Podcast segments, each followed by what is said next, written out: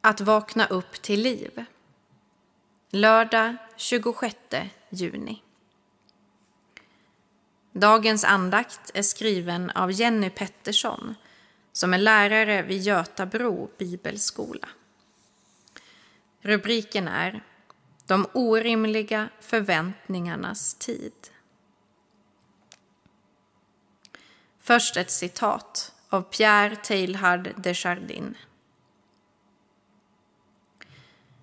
Glöm inte att livets innehåll och mening inte så mycket består i att göra märkvärdiga ting som i att göra vardagliga ting och förnimma deras oerhörda höghet.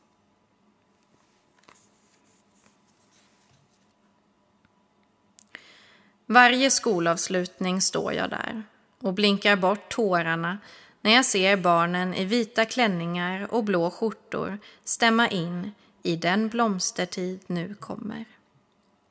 Det finns någonting med den där stunden som andas så mycket sommar och förväntan. Nu börjar äntligen den ljuva sommaren där allt det där härliga som jag inte hunnit med ska få rum. Lata dagar på stranden och grillkvällar med vänner. Böcker som ska läsas i lugn och ro och blommor som ska planteras i trädgården och dessutom all den tid då man bara ska vara. Det är lätt hänt att alla dessa förväntningar tröttar ut den innan semestern ens har hunnit börja.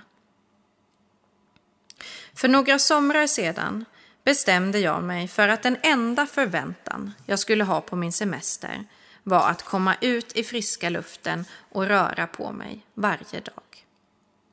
Inget annat. Det gjorde att jag kunde njuta av sommaren på ett helt nytt sätt. Våra förväntningar på livet har aldrig varit så höga som de är just nu.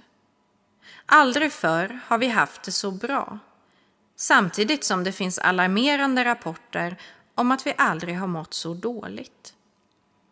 Under 2017 rapporterade Socialstyrelsen alarmerande siffror om att den psykiska ohälsan under en tioårsperiod stigit med mer än 100 procent bland barn i åldrarna 10 till 17 år. Motsvarande siffra för unga vuxna i åldrarna 18 till 24 var närmare 70 procent. Hur går det egentligen ihop? Kanske hör det delvis ihop med vår skyhöga förväntan på ett gott liv. Om livet ska vara Instagramvänligt hela tiden, hur hanterar jag då besvikelser och allmänt gråa dagar? Om semestern kantas av konflikter och tjat och myggor mer än av ljuva stunder i solnedgången. Jag gillar att Bibelns författare tycks vara ganska krassa när det gäller livets verklighet. Jakob skriver i sitt brev När ni utsätts för prövningar, be då till Gud. Han skriver inte om, utan när livet drabbar mig. Eller som i Saltarens böner, där den vackraste tillbedjan av Gud blandas i en salig röra med suckar, klagorop och nävar som knyts i vrede mot Gud. Aldrig som en motsats till varandra, utan snarare som en sann bild av hur verkligheten ser ut. Som ett brustet halleluja, rakt igenom vår mänsklighet.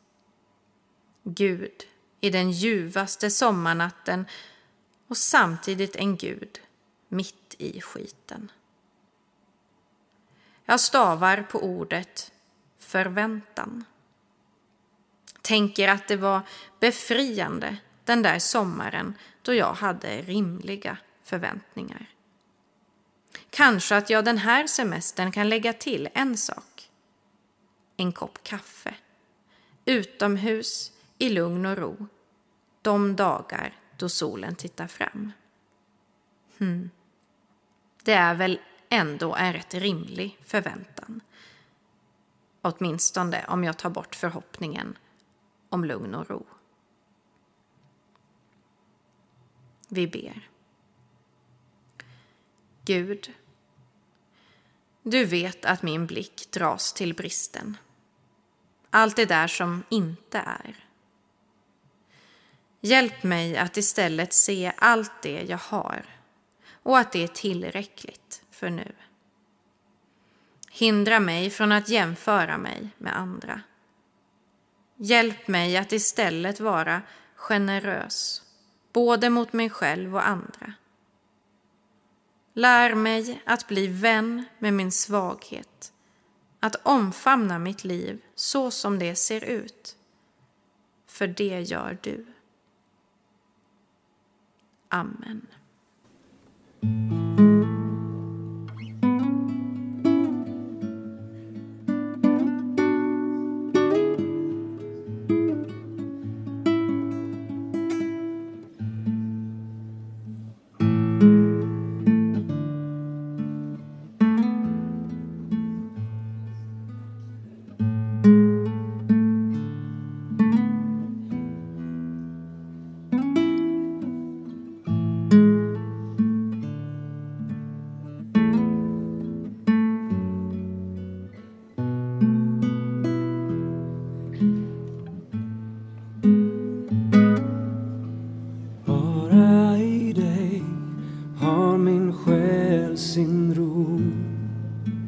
But I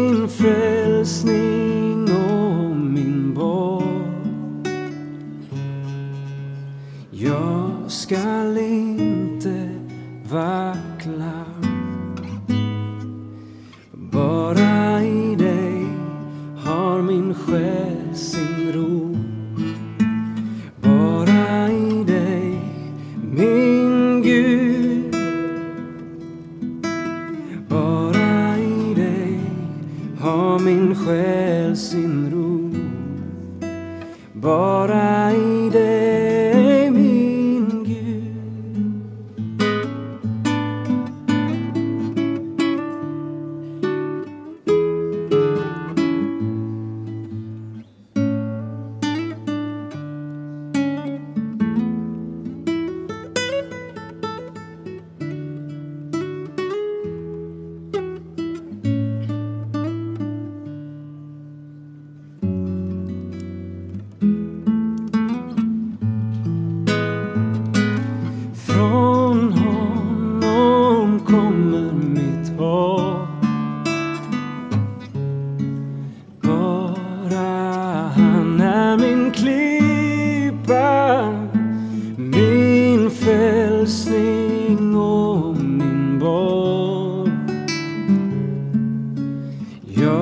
skall inte vackla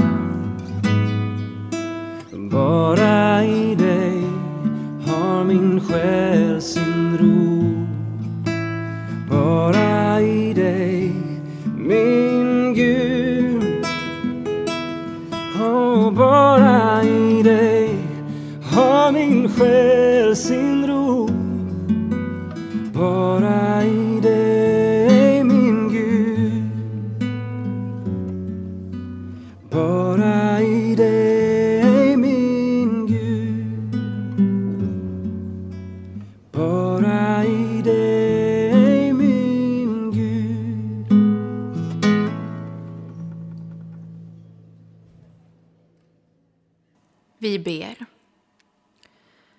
Vår Fader, du som är i himmelen. Låt ditt namn bli helgat. Låt ditt rike komma. Låt din vilja ske, på jorden så som i himmelen. Ge oss idag det bröd vi behöver och förlåt oss våra skulder, liksom vi har förlåtit dem som står i skuld till oss. Och utsätt oss inte för prövning, utan rädda oss från det onda. Ditt är riket, din är makten och äran i evighet. Amen. Ta emot Guds välsignelse. Herren välsigne dig och bevare dig. Herren låter sitt ansikte lysa över dig och vara dig nådig. Herren vände sitt ansikte till dig och give dig frid. I Faderns, i Sonens och i den helige Andens namn.